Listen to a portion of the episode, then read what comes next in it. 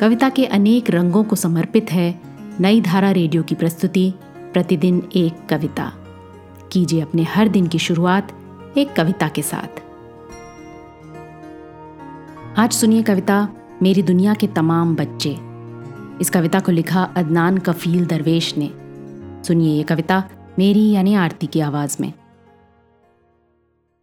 वो जमा होंगे एक दिन और खेलेंगे एक साथ मिलकर। वो साफ़ सुथरी दीवारों पर पेंसिल की नोक रगड़ेंगे। वो कुत्तों से बतियाएँगे और बकरियों से और हरे टिड्डों से और चीटियों से भी। वो दौड़ेंगे बेतहाशा, हवा और धूप की मुसलसल निगरानी में। और धरती धीरे धीरे और फैलती जाएगी उनके पैरों के पास। देखना, वो तुम्हारी टैंकों में बालू भर देंगे। और तुम्हारी बंदूकों को मिट्टी में गहरा दबा देंगे। वो सड़कों पर गड्ढे खोदेंगे और पानी भर देंगे और पानियों में छपा छप लोटेंगे। वो प्यार करेंगे एक दिन उन सबसे, जिससे तुमने उन्हें नफरत करना सिखाया है।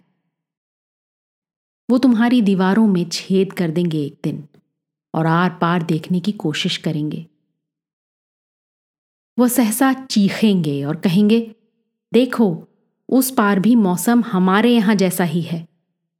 वो हवा और धूप को अपने गालों के गिर्द महसूस करना चाहेंगे और तुम उस दिन उन्हें रोक नहीं पाओगे।